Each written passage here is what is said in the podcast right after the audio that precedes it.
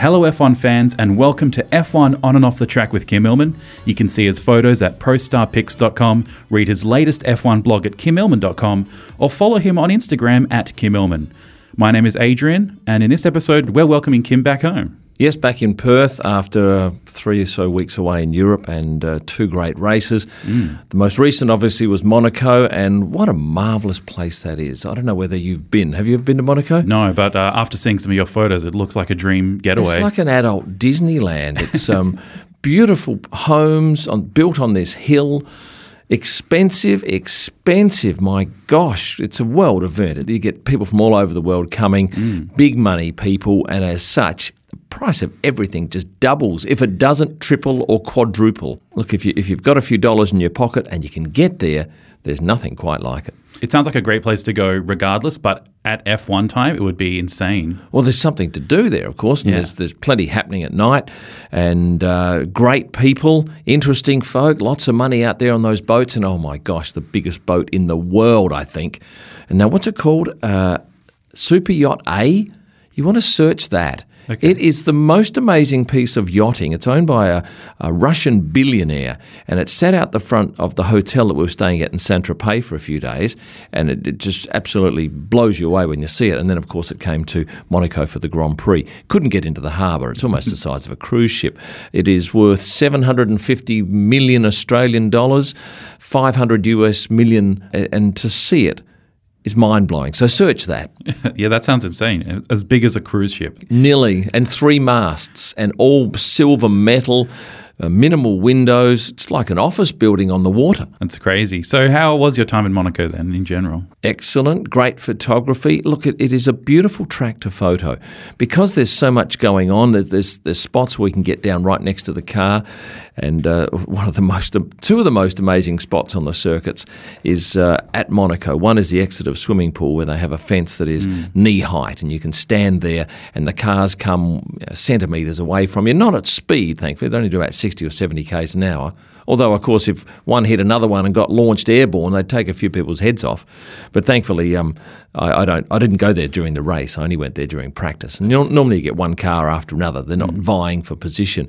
And the other spot is uh, after the tunnel. They come downhill and make a left, and there's a spot there where you can stand inside the railing, very close to them. And that's where Max tried to overtake Lewis on the last day. My good friend Hassan, he was standing in that spot and got this marvelous series of pictures of. Uh, Max locking up, nearly colliding with Lewis, and uh, he would have made a few dollars out of those photos. And good luck to him because he took a, a, risk that something would happen there. He was there late in the race, which means he doesn't get back for Parc Ferme or podium, mm. which I like to shoot back there.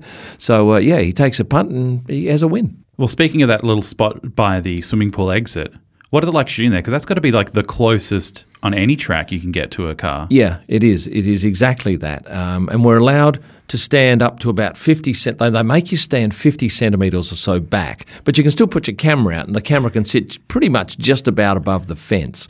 And I went um, about 50 metres on uh, further on the track and shot back. And there's some pictures in both uh, my blog and on my Instagram account, which shows the proximity of the photographers to the car mm. from a distance. And um, I would urge you to have a look at them because they really show what it's like to photograph in this particular spot. Uh, the marsh was a, a, pretty diligent there. I like to try and shoot between the uh, the rail there, but they wouldn't let you go that low and um, get your camera close to the rail at that particular point. But yeah, beautiful spot. Another great spot that you uh, seem to love was the exit of the tunnel. It's beautiful mm. because you get that blackness behind and you get the cars coming out into bright sunlight. So, as with photography, contrast is great and there is huge contrast there. And what I found was that um, I, I would go about 30 metres after where the cars come out. So you shoot back and you get them just as they come into the light and you get the background black. But then I the first day I tried, I didn't get quite the shot I wanted with the lights in the background. So I went back the day later and spent about half an hour there. And I shot from just above the fence. I shot through the, the first gap in the Armco and then the very bottom gap in the Armco. And the lower you go, the more interesting the shot mm. is, I found. And, and look, with this sort of stuff, for me, certainly it's hit and miss. Um, I try everything and, and I'll work out by flicking in the back of the camera. Yeah, that looks better than that. And uh, it's a very uncomfortable position because you need to lie on the ground uh, and keep the camera up about probably 30 centimetres above the ground, hold it still while this car's coming out of the tunnel, passing maybe three or four metres away from you on the track, blasting you with this air and hellishly loud noise. So there's a fair amount to distract you, mm. fair bit going on there. But I got, I reckon, one of the best photographs I've ever taken in my brief two and a bit year career of Lewis coming out of the tunnel. In fact, they're all pretty good, but the one of Lewis is just stunning. So, yeah, I, I was quite buoyed by that particular mm. shot. I quite like the one where, because it's a black backdrop, you could see the vortexes coming off the edges of the car. You can, and I've seen that before at a couple of other races this year, but you see these white swirls mm. of, um, I don't even know what, what uh, that is scientifically, how you determine that, but um, it looks beautiful and it comes off both top edges of the rear wing. And because, once again, that's in light, but it's against a, uh, a dark background, yeah. they are eminently uh, visible. Mm. So, how was the turnout for Monaco in general? There seemed to be hundreds of people watching from balconies alone. Yeah, well, the balconies were all full, but I did notice that were a number of uh, seats empty in the grandstand, and somebody okay. said that it had been an unusual year, that uh, I think numbers were down in Monaco. Okay. Uh, and maybe it's because they charge 80 euros on Saturday night for a three kilometre ride in a cab. That, that absolutely floored me. But um, certainly the balconies on race day, it's amazing. And I took uh, a series of photos in portrait form. Um, where was I? Uh, halfway up the, the, the climb up the hill, and so you can see the car in the foreground. But more importantly, you see everybody on these balconies. There's not a balcony that hasn't got um, 10 or 15, sometimes 100 people standing on it.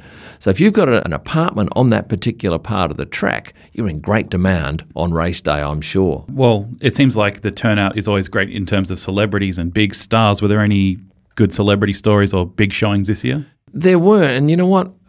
I, guess mostly they're European stars, a lot of European footballers.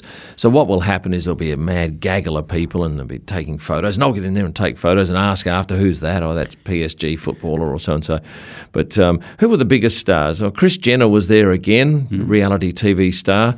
Tommy Hilfiger, the clothing legend, Jose Mourinho. I didn't photograph him, I photographed the other two, but I, I saw photographs of him. He's a soccer coach, obviously. No Hugh Grant, he was there last year, and I would have loved to have photographed him. Oh, yes, there was Ronaldo there on the Thursday. Oh, okay. Very quiet. Nobody mentioned it.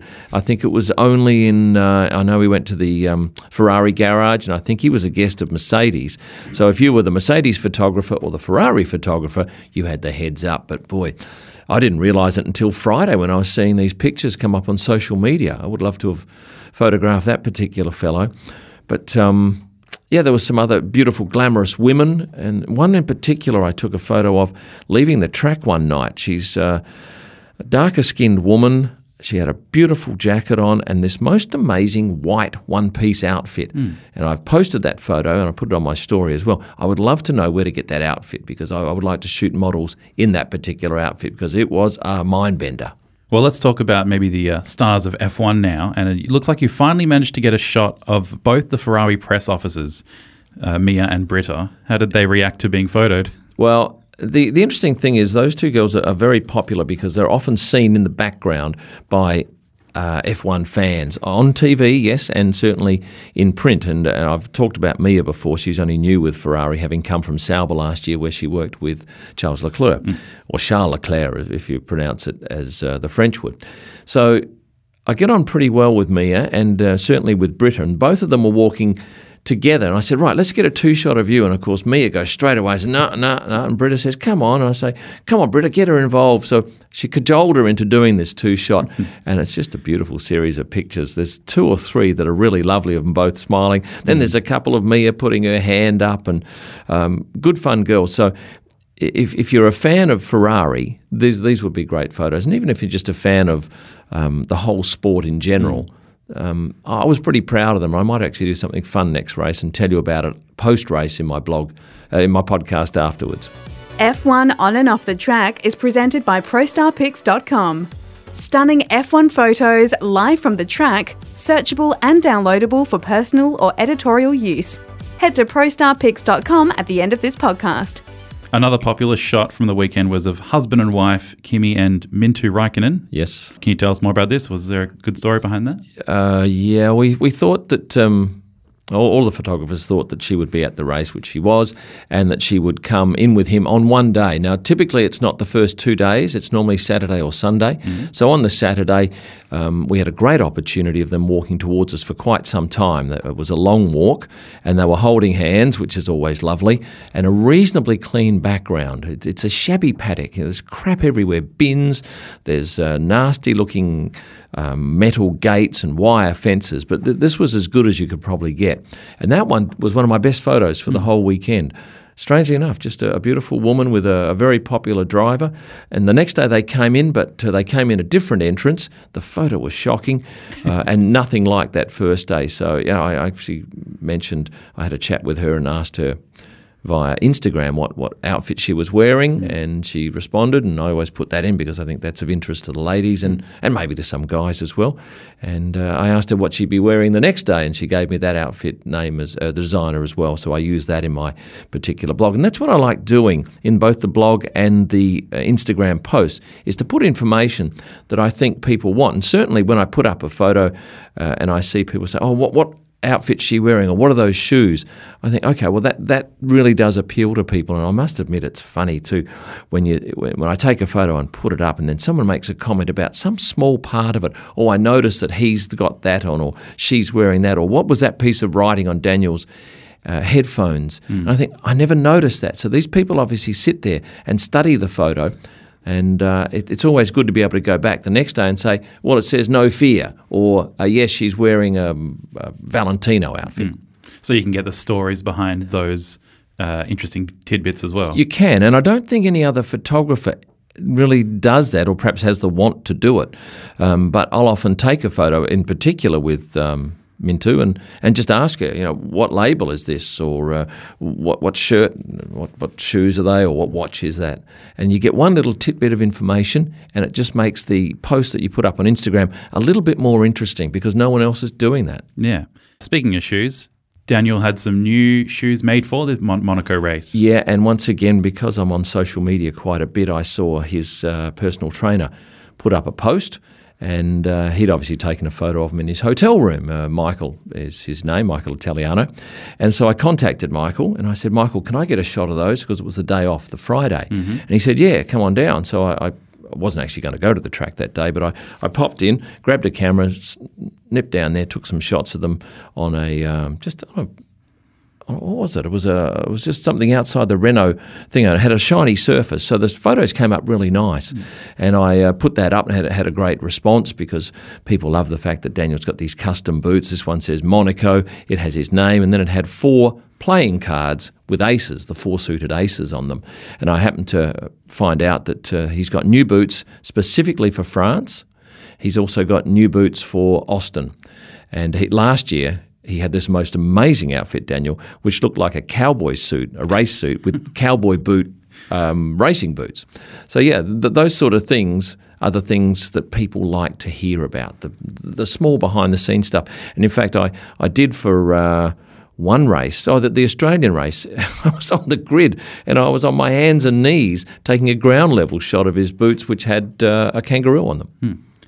Well, with the recent passing of Niki Lauda, did you find many uh, tributes to him throughout the race? Yeah, I did. Uh, it wasn't on the first day, uh, and I noticed a couple on the second day. But Saturday and Sunday, there was stuff everywhere on helmets. There was a big poster, and I only found out about that because I wasn't at that section of the track by watching the race last night when I got home. Uh, lots of mentions, and then there was at the end of the race, it was agreed that all of the ships would blow their klaxon horns after the race and that was mind boggling. Of course, as a photographer, you can't capture that, mm. but just to, to hear everyone in the in the Monaco Bay with their hand on their klaxon horn on their boat, yeah, very moving stuff. Grid Girls and Boys made a return to Monaco. What did they add to the photography palette? Uh, a bit of colour. They had some marvellous Tag Heuer uniforms on. And uh, they, they, did this last year as well, even though Grid Girls and Boys were um, given the kibosh by Monaco. But see, Monaco's an interesting race because they tend to do their own stuff. They own the paddock, whereas everybody else, the paddock club, I beg your pardon, they sell that and own that, whereas every other race it's owned by Formula One. They provide their own TV coverage, I believe, and that's not something that happens anywhere else. They are the people that provide their cameras, uh, cameramen, and the like. And with this, they decide, no, we're just going to have this because I think it's such an important event that F1 needs Monaco more than Monaco needs F1, and they tend to play that hand well. Um, but yeah, they, they look great and they form a guard of honour for the drivers when they come out to do the drivers' parade. Mm. And uh, yeah, they, they, look great, really well dressed people. In fact, I put a photo up of a couple of the girls. One of them has got these most amazingly sharp blue eyes. And uh, really, really had an impact uh, when you look at the photo. I don't mm. know if they're real or not, but uh, my gosh, she looks amazing with her eyes. There's also a photo of Daniel throwing a water bottle around. Is there a story behind that one? Uh, he does this quite often. He, he, throws a water bottle up and down, but he was downstairs uh, going up to the uh, interviews in the media pen. Now, this was the first time I've ever seen the media interviews for TV being done upstairs on the top of a new uh, motorhome owned by FIA. And it means that we can't get photos of them while they're being interviewed, which is a great opportunity for us normally. Mm. So he was downstairs on his way up there, and he was looking up and signaling to a mate, "Here, catch this!" And he just threw this bottle of water up there. But luckily, I was close by, had a wide-angle lens, and got a shot or two. But th- these things aren't planned. No. You get no notice. You just hope that at the right time you've got the right settings and the right lens on your camera to capture it. And often I don't. So obviously, I don't put up photos of stuff that I haven't got the right lenses for. But yeah, it's nice when something happens to your advantage. Well, another great spontaneous moment from the weekend was Nico Hulkenberg. Uh, flipping the bird to some mates. Yeah, he, he likes to ride a bicycle from the paddock to the pit. Uh, Lewis takes his scooter, sometimes he takes his motorbike, mm. but allows them to get through the throng without having to spend too much time signing autographs and selfies. So I saw him coming down the paddock and thought, oh, I'll, I'll, set up for this shot. And so I got down a bit low and I was just about to put the camera up to my eye. And I could see he was going to look at uh, one of the guys, the FIA guys, on the on the left hand side as he was riding. So I, I start shuddering, and then I see him flip the bird to him, and then keep riding towards me. So I must have got about five frames, and luckily the very first frame I got him with his finger up in the air. Good natured, obviously. Yes, he's, he's, not doing it vindictively or nastily. But yeah, I was pretty happy with that picture, and it seemed to do all right on social media. Unfortunately, Charles had to retire early. How did he seem with this result, especially at his like home GP? Yeah, I was perhaps more uh, as sad for him on the Saturday when he he just didn't get the chance to go out there and set a fast enough time to get into the next session of qualifying, and mm. hence he started fifteenth. But uh, yeah, I saw him after the race he was walking along the pits because uh, he'd obviously retired, I think, on lap 18. And uh, he's obviously spent a lot of time sitting around waiting for the end of the race. And then he uh, walked down, and all the crowd were giving him this huge round of applause because he's the hometown hero, yeah. being a Monegasque. And uh, I got some lovely photos of him acknowledging the crowd. And a couple of the shots, you could just see his disappointment in his face because uh, he was he was unlucky, mm. unlucky all weekend. But you know what? It's it's going to happen. He's going to end up on that top step at some point. And uh, I just hope I'm there to photograph. Yeah, I think people were hoping this year, especially with his recent well well done performances, this would be the one. But uh, might have to look to next year. Well, it might. No, I think there's a chance later on in the year. You never know. Ferrari just need to lift their game. Thank you very much for joining me this week, Kym. Always a pleasure. To see any of the photos we've talked about today, head over to prostarpics.com or kymillman.com. You can also stay updated by following Kym on Instagram at kymillman. If you like what you heard today, please give us a review and remember to hit subscribe to stay posted for our next episodes. Thank you very much for listening, and we'll see you on and off the track. F1 On and Off the Track was presented by ProStarPics.com. Stunning F1 photos live from the track, searchable and downloadable for personal or editorial use. ProStarPics.com. Head there now.